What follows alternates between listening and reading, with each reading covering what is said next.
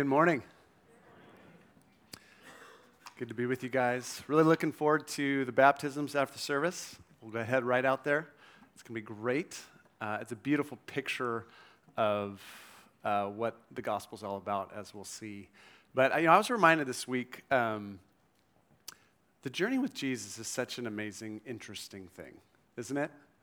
We were, um, those of you in our men's, we have our men's Axios, it's our men's small group ministry, and we we're, we're in John's gospel. We were looking at the story of, of Jesus and the woman at the well.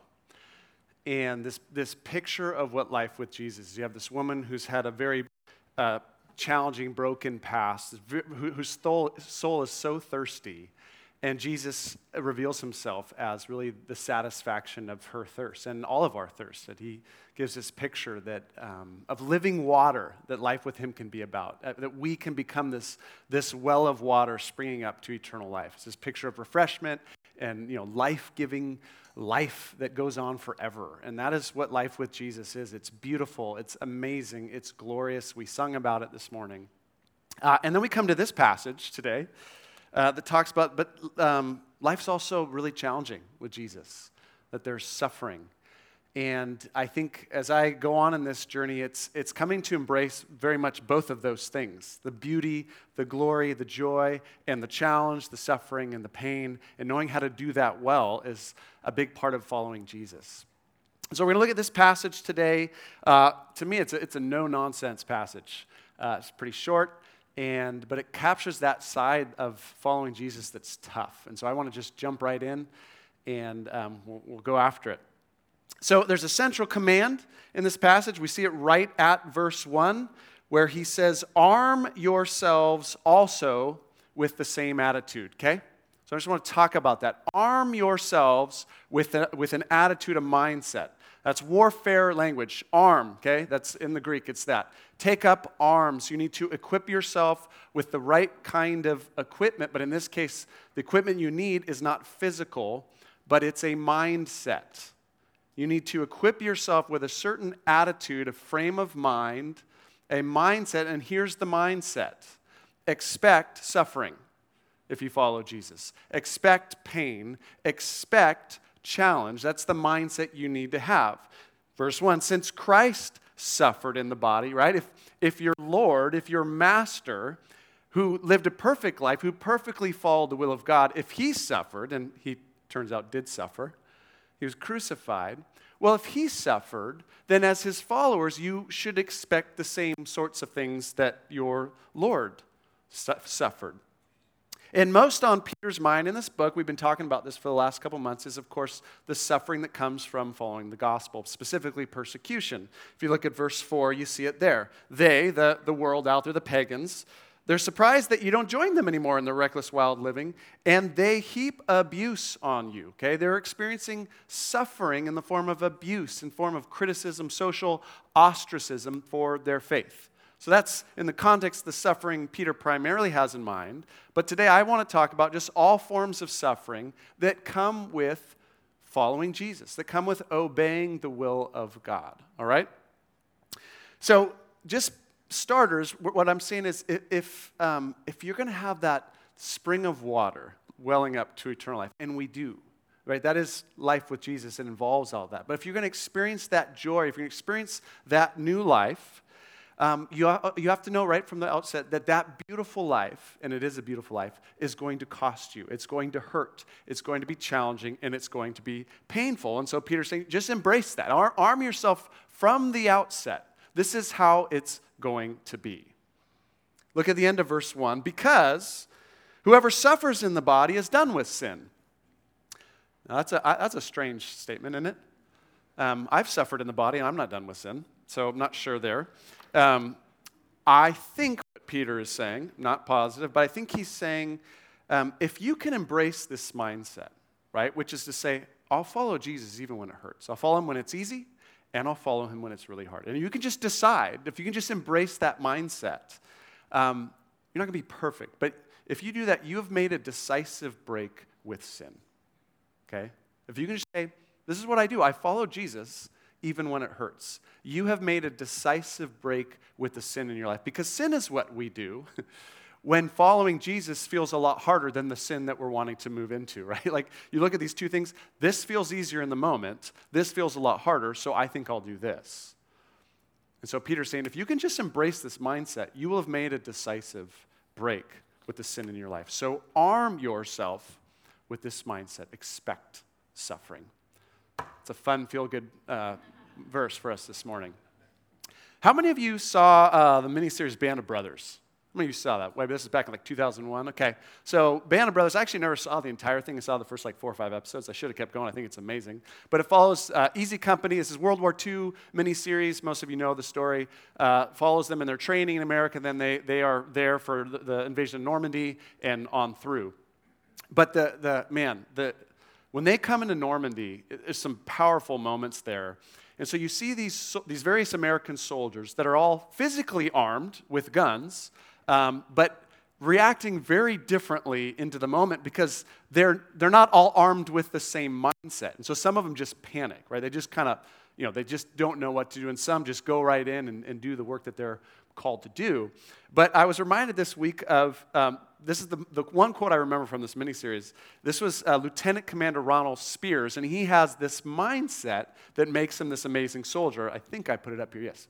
Here's, here's the mindset he armed himself with. So he's talking to another soldier who was struggling, and he says this The only hope you have is to accept the fact that you're already dead.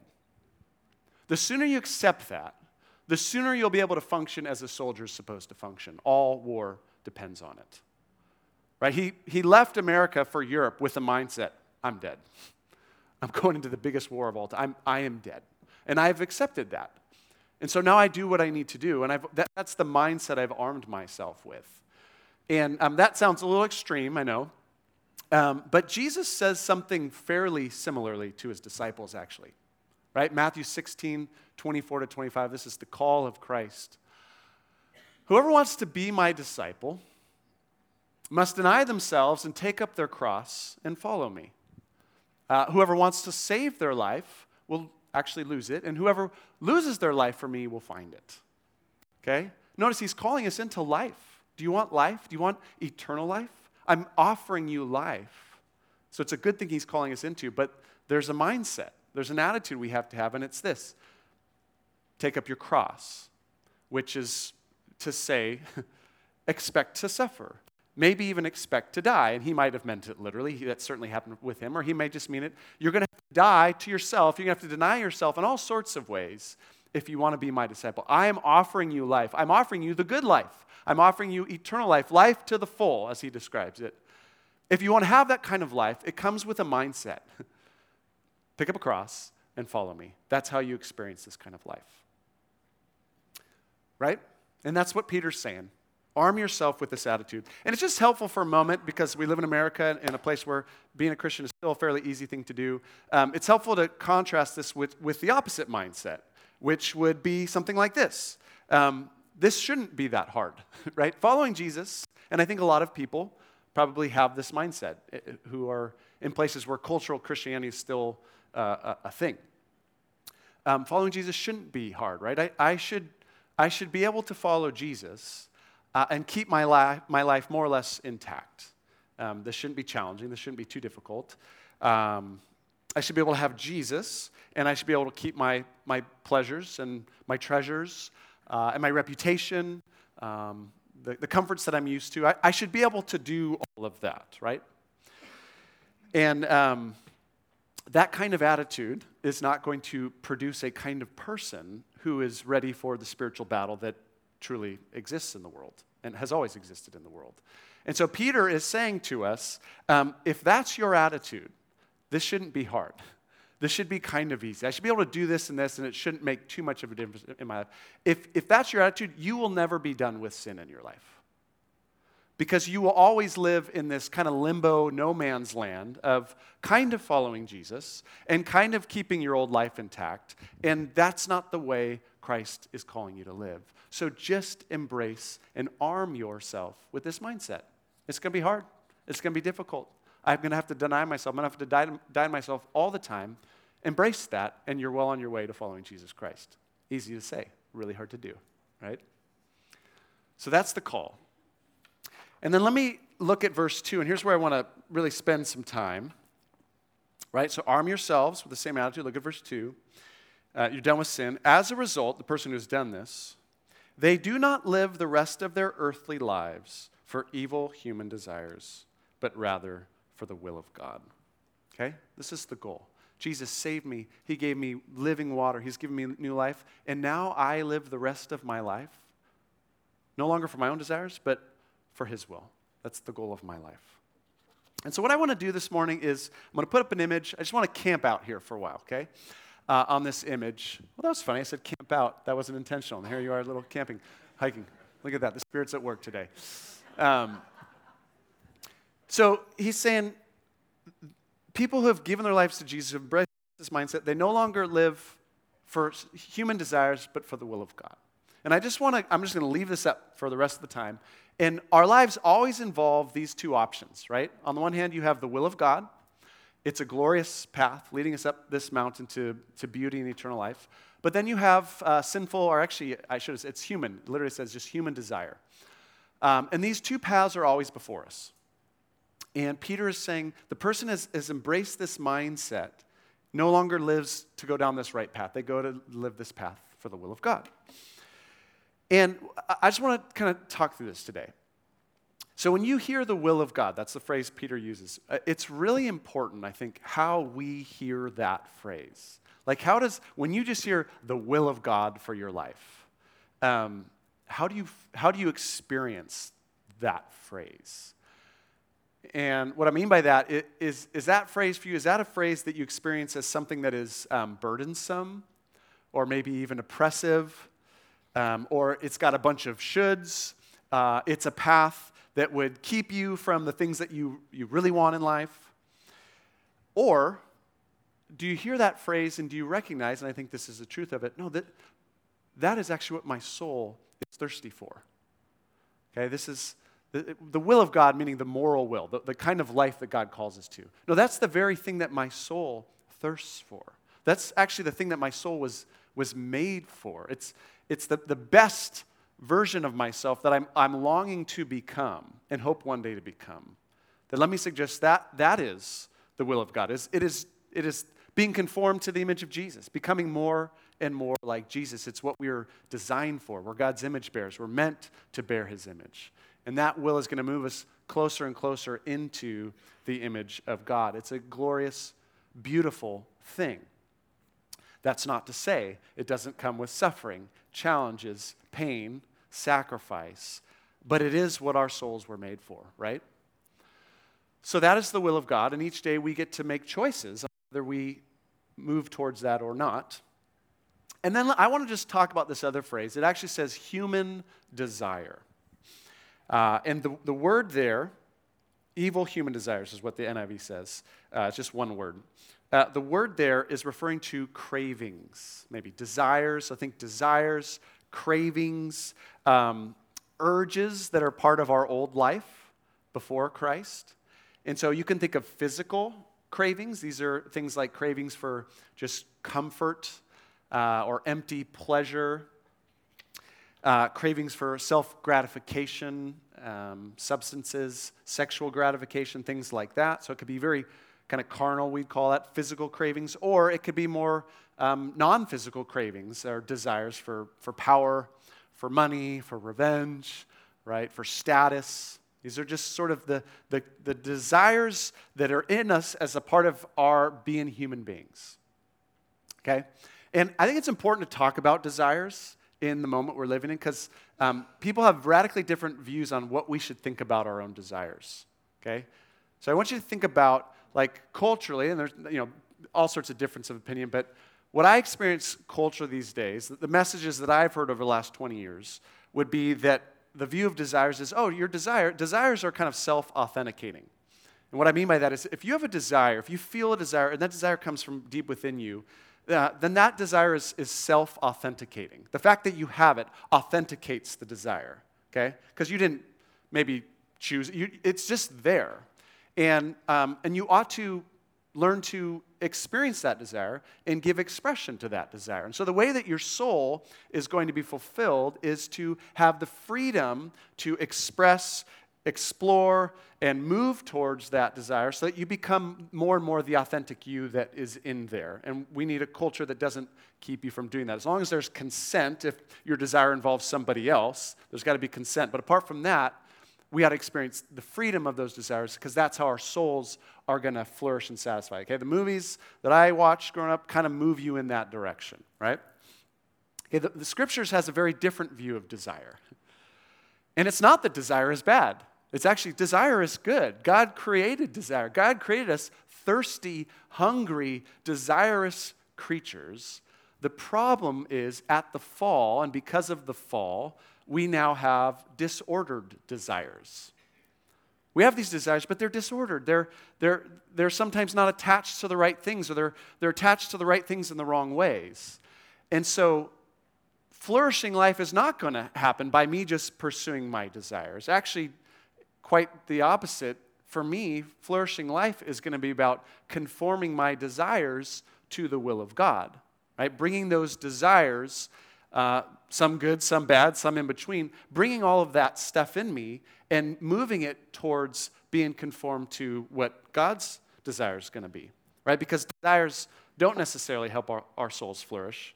Actually, in chapter 2, he says this. Look at chapter 2, verse 12, or sorry, verse 11. 2:11 Dear friends, I urge you as foreigners and exiles to abstain from sinful desires. Why? because they wage war against your soul. Wow. So these very desires that feel like they're in my soul, whatever those are, can be the very things that are waging war against my soul. These are going to take my soul down. And so I need to discover God, what are the desires um, that are rightly ordered? And how do I move my life towards those? Because that's what's going to help my soul flourish. These will actually take my soul down. Right? Very radically different view of desire. And we probably, I would best, I guess we relate to both of those in different ways at different times. Okay, so, um, so here's your option, right? Will of God or sinful desire? What are we going to do? And you could, you know, we could think Monday morning, tomorrow morning you're going to wake up and you're going to, you're to have this, this option available to you about 20 times tomorrow or more, right? And um, what do we do? And let me bring now verse 1 and verse 2 together. Well, the key is whether or not you have armed yourself with an attitude. Okay? The attitude is expect suffering, expect this to be hard, expect challenge. Uh, if you haven't armed yourself with that, you're going to take the right path most of the time, which turns out to be the wrong path. Maybe I should have flopped these to not confuse. Right? if you have armed yourself, um, then you're going to, well, I expected this. This is precisely what I expected. So, of course, I, this would be yes, but I'm going to do this. Okay, so let me just give you some practical examples. Okay, let's use the example in this passage. Um, verse 3 You have spent enough time in the past doing what pagans uh, choose to do. And, and then he gives a list of what happens when desire is given free rein. Okay? living in debauchery, lust, drunkenness, orgies, carousing, detestable idolatry. That's when the desires of the flesh are just kind of given free rein. That's where they move towards. And these people are surprised that you don't join them anymore in their re- reckless, wild living, and they he- heap abuse on you. Okay? So here you got these first century Christians. This is like a great um, high school verse, too, right? Like, Friday night, Saturday night parties, right? I've been partying. I go to camp. I become a believer. All my friends still party. What am I going to do? Do I keep going to the, the parties? Do I drink at the parties? All that sort of stuff, right? They're facing that in their own days, in their own ways. Uh, and so here's the question so, what are we going to do now? Um, well, the desire would be, well, I, I, still like some of those things, right? I, I, still crave some of those things. Or the desire might be, I really like acceptance. I like having my old friends. Like, that's a, that's a good desire. Um, in this case, the will of God is fairly clear. God is longing for my, uh, my sexual purity, my purity of substance. He doesn't want me engaging in these things. So, what am I going to do? And the key to this passage is well, it all depends on have you armed yourself with an attitude or not? The attitude in this case is this I shouldn't expect to uh, follow Jesus and have everybody like me, right? I should expect, if I'm following Jesus, I should expect to feel weird at times, to feel excluded. I shouldn't expect that I could follow Jesus and always feel included in everything that's going on around me. That's not a, that's a bad that's a bad mindset. Okay, you with me? All right, and this is a simple step. Um, this can happen in, in, in, the simplest of, of ways. Okay, let me give you like the, the most simple one, so minor, but so let's talk about just uh, spending time with the Lord in the morning, for instance. Something as kind of mundane to Christian life as a morning quiet time. Okay, I have been struggling with a morning quiet time this fall. More than ever, the time change has been the best thing that's happened to me in years. Um, so it's funny, I care so deeply about my rule of life, about um, spending time with Jesus. Last week I talked about going up on the mountain, beholding the glory of the Lord regularly. Okay, so we all get this. We've all wanted to have a morning quiet time from time to time. Um, so for me, it's clear to me what God's will is. Um, I want to spend time with the Lord and His Word every day. Um, and for me, the best time to do that for me is in the morning before the kids are awake. Okay? So I have that. And God's will for me is quite clear, and I, I believe that's what He wants. Um, but then there's this desire, and it's such a um, innocent desire. It's, it's dark, and it's cozy right now, and I'm warm. and I, I don't want to, or it's at the end of the night, and like I went to bed and a half an hour too late, so I don't want to set the alarm a half an hour early. And so I don't set the alarm, or the alarm. Usually it's either whether I set the alarm or not, okay? Really simple. Will of God to me is clear it, for me in that moment. Desire is clear. And the question is, what do I do? And the answer is, it all depends on whether I've armed myself with an attitude. And the attitude is this to follow God is I'm going to be physically uncomfortable sometimes. The smallest little thing of waking up 20 minutes early. But I've had this mindset, which is I should be able to follow Jesus and it shouldn't cost me anything, even 20 minutes of sleep. And so I don't make the decision. Okay? I, have seen this so, that same attitude, like with the Word of God. So many people who go to church, most people would say, I want to, I know I should, I want to read this, this Word more often. But for a lot of people, reading this is hard okay? It's a big book. Uh, there's a lot to understand about it. They were never readers in school to begin with, so this taps into all the stuff of school. I mean, I get it's a complicated thing. Uh, and so at the same time, I think the will of God is pretty clear, right? Blessed is the person um, who delights in the word of the Lord, who meditates on it, right? There, there's the word of God. God wants us in his word regularly. I think that's, that's pretty clear. Um, but then you tap into these desires that this is hard and this is challenging. And so the question is, what do you do when the will of God and your desires lead you down two different paths? And the key is, it depends. Have you armed yourself with a mindset or not? And what I've, what I've learned for so many people go to church is they've armed themselves with the wrong mindset about this book, which is if this is the Word of God, then shouldn't it be easy? Right? Like, if this is the Word of God, shouldn't I be able to open it? And shouldn't there be some salient nugget that just is, is applicable to me that day? Like, right? If God wrote this for me, then shouldn't it always speak to me, to my moment, and to my you know, circumstance? And, and they find often it tends not to. And so it's like, this is, well, that was a waste of 15 minutes, you know. Right? I mean, this is such a small thing. And so the mindset we need is embrace suffering, the smallest little suffering. Embrace the fact that learning this story is going to be hard. It's, you're going to have to push through times where you just don't understand what's happening. You may have to get friends around, you get people who know it better than you. It's not going to be easy. That's not a lot of suffering, it's just a little bit of suffering. But embrace suffering. Uh, let me give you one more. How about addiction? Okay? Um, lots of addiction in the room. Uh, we have uh, sexual addiction, we have uh, substance addiction, right? And addiction is one of those really, I mean, any of us who, uh, we probably all are addicts in some way or other.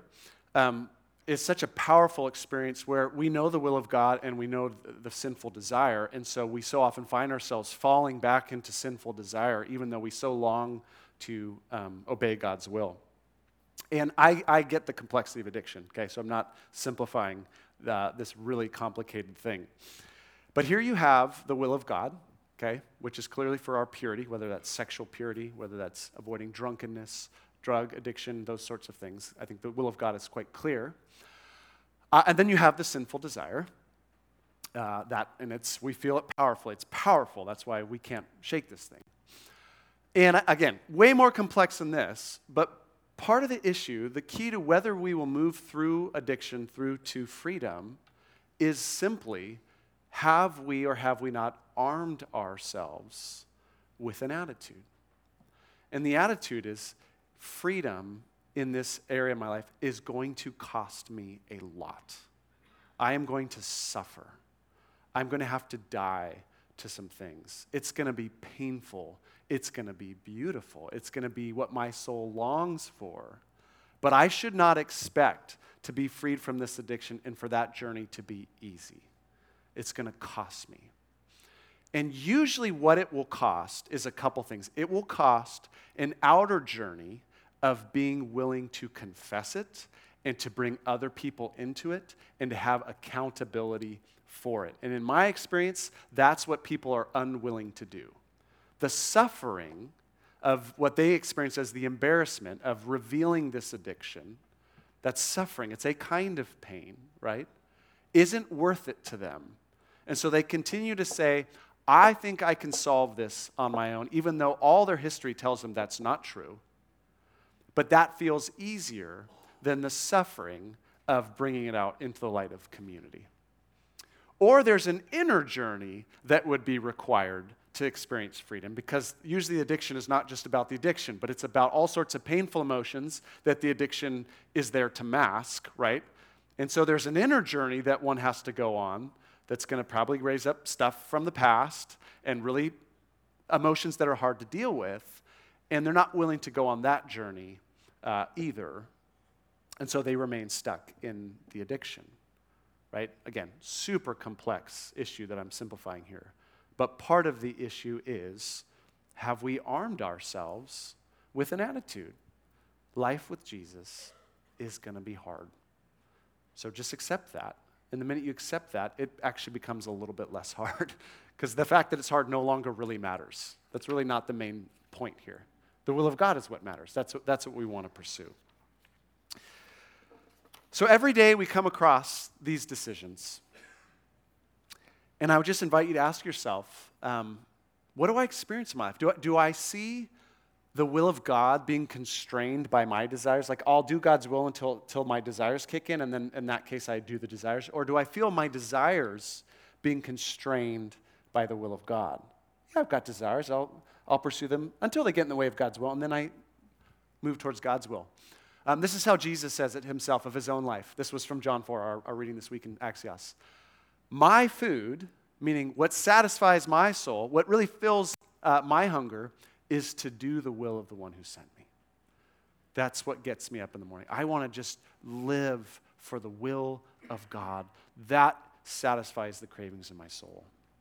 Versus others that Paul talks about in Philippians 3:19 where he says their god is their belly meaning they are ruled by their appetites. Their desires rule their lives to take them which way and, and that way. Like that, that's what shapes their lives. And so the question we have to ask is Is my God my own belly, my own desires and cravings? Is that what gets first in my life? Or is my God God and doing his will? So um, I want to leave us with the motivation. Peter kind of lays out these two paths and, and, encourages us to embrace this mindset. And then he gives us two really powerful motivations to pursue the will of God. One of them is really obvious in this passage, one of them is a little bit more subtle. Okay, let me start with the obvious one. Look at verse 5. He's talking about people who are, are living according to their desires. But they will have to give an account to him who is ready to judge the living and the dead. Okay, this is the first motivation. It's powerful, it's not subtle, and it's this the return of Jesus Christ, our King. And he's saying they will have to give an account. That, that, that being the they again, those who live for their desires, they'll have to give an account to Jesus. And he says, He is ready to judge. He is perfectly equipped and prepared to do this work. God has uh, assigned him, God has appointed him as judge, his father uh, has appointed him as judge of, of all people. And he's ready to do that. And he's, he's immensely qualified to do that because he's lived a human life, right? He suffered for us. He, he was raised, and now he stands as the king. And one day, not just they, but we all will stand before Jesus. And he says, and give an account. And what that means is actually provide a verbal explanation for our lives to the king. It's terrifying. It's kind of what happens when my kids do something wrong and, the, and the, you know, something crashes, and, and, and I walk and I say, What do you have to say for yourselves, right? Provide me with an explanation for your behavior. And Peter's saying that's what they will have to do. They, those who live according to their, their, desires, they will stand before the one who is ready to judge the living and the dead and will have to provide a verbal explanation for why they live the way they did. And that is a powerful motivator, right? That we all will stand before the judgment seat of Christ. And it's great to hear that. I know it's not the funnest thing to think about, but it's good to think about every once in a while to realize there will be a time where I will stand before Jesus, and in that time, it will become abundantly clear which of my desires were worth pursuing and which weren't. And in that moment, many of the desires that I felt strongly or, or, things that I wanted so deeply, those will feel so small and insignificant in the light of that day. And so we want to live in light of that day. What are the things that I can do now that when I stand before Him on that day, say, yes, that was, that was the mindset I should have had. That was the behaviors I should have been engaged in. That was, those were the desires I should have sought to help flourish in my life, right? And which aren't. So that's the motivation. And then there's one other motivation. I want to leave you with this, and it's a little more subtle. Um, but I love this. In verse 3, he says this So live for God's will, not evil human desires. Verse 3 For you have spent enough time in the past doing what pagans choose to do. This is the motivation. You've spent enough time in the past. And I, wonder if Peter's, this is so, sort of sarcastic maybe slightly humorous. Like, if you ever wonder, have I spent enough time doing this sin? Like, have I given enough time to this, this sinful desire or behavior? Peter says, if you ever wonder, don't wonder anymore. It's enough. The, the time you spent is sufficient. No more, no more of this is needed. No more coddling of this sin. No more pursuing this evil desire. Like, if you're wondering, I can tell you, you've given it enough time. And of course, he's speaking to that part of us that, and, that we all have that says, I know I need to change this thing, but I'll get to it some later day, right? Like, I know I need to be on a diet, but um, after the holidays, right? I'll wait to the new year. And we do this. There's certain sins in our lives where we just go, I'm just going to I'm just going to delay on that one. I know, I know, I need to get to that at some point. But I'm going to delay for now. And I think Peter's speaking to that part of us, and, and he's speaking into it with this word enough. It's, it's been enough. The time is now. No more time is needed for you to continue in that desire and that sin. Now is the time. It's enough. You've given it enough. And so I want to leave you just with that thought. Again, hard hitting passage, right? A mindset. But I want to just leave you in, um, what time is it? 9.50. Okay, okay, we, have got, I want the baptism to have its time. Um, but um, maybe today, maybe there's something that as you think about desire versus the will of God, and you look at your life right now, maybe there's one thing, you might have 10 things, but why don't you just choose one today? Then there's something that is brought to the surface for you um, where you know it's not what God's will is for you. And maybe today is a day to say enough. Like, no, this is the day. Today, right now, this is the day to, to kind of put a line in the sand and to take a stand against this sin. I, mean, I may still you know, you might fall again, but like this is a day to stand with a renewed strength and a renewed um, spirit dependent, uh, you know, motivation that says enough. And that could be with an addiction, um, that could be with uh, persecution, that could be with not wanting to share the gospel because you're afraid what your friends might think. That might be with uh, just about anything, but there's something in your life where you say, um, you know, I died to that life. And I shouldn't be living in that life any, any longer. And we're going we're gonna go and, and watch three baptisms in a second. And what we're going to see is three guys go under the water. They're going to get drowned for like two seconds. Okay?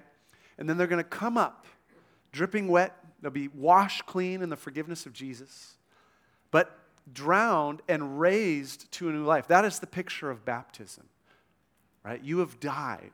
Your life is hidden with Christ. You now live this new life. And maybe as you look at your life right now, you're like, there's something that hasn't died, that I am coddling, that I'm feeding, and it needs to die.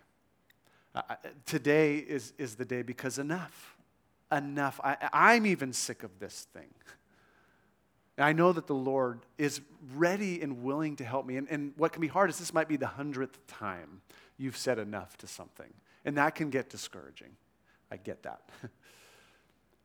and yet, it is still a day where the Spirit might be moving in you to say, yep, this thing, enough. And you have to, if you're going to say enough, you have to arm yourself with a mindset that says, this is going to be really hard. Because if it was easy, I would have already changed it. and so this is a day just to lay this before the Lord. Lord, I can't do this. Can't do this. This is your work. You are the one who changes me. I don't change myself. But I do with you. I want to partner with you in saying enough to this. I want to arm myself with a fresh attitude that says, I'm going to expect this is going to cost, this is going to hurt, this is going to be hard. And this is precisely the good path that you have for me. So let's do this. Why don't we just um, why don't we close our eyes and just take some time in prayer, and then Sophie and the crew will come on up, and and I think both the prayer time and and the, the worship, the singing, let's let this be a space for you where you sit with the Lord with this passage, with this call to His will versus your own sinful desires, and just prayerfully offer something to Him. This can be your sacrifice this morning. Lord, I want to offer you this ongoing habit, this habituated sin that's in my life, um, that is part of an old life, that doesn't belong to my future, and there is no future in it, Lord. But help, if you haven't ident- identified something, maybe just prayerfully ask God to help you identify that thing. And then offer it to Him and ask Him, Lord, what, what are my steps? Like, I can't fix this thing, but what do I do? And maybe it's just confession today. Maybe He brings to mind a person that you need to talk to or a, a real concrete step you need to take. But let this be a time where we do business with the Lord and we let the healer, the surgeon, move into our hearts and minds and our attitudes and do that beautiful, sometimes painful surgical work that He wants to do, but always to, to bring us closer and closer to Jesus. So just take a moment in silence, and then we'll respond in song.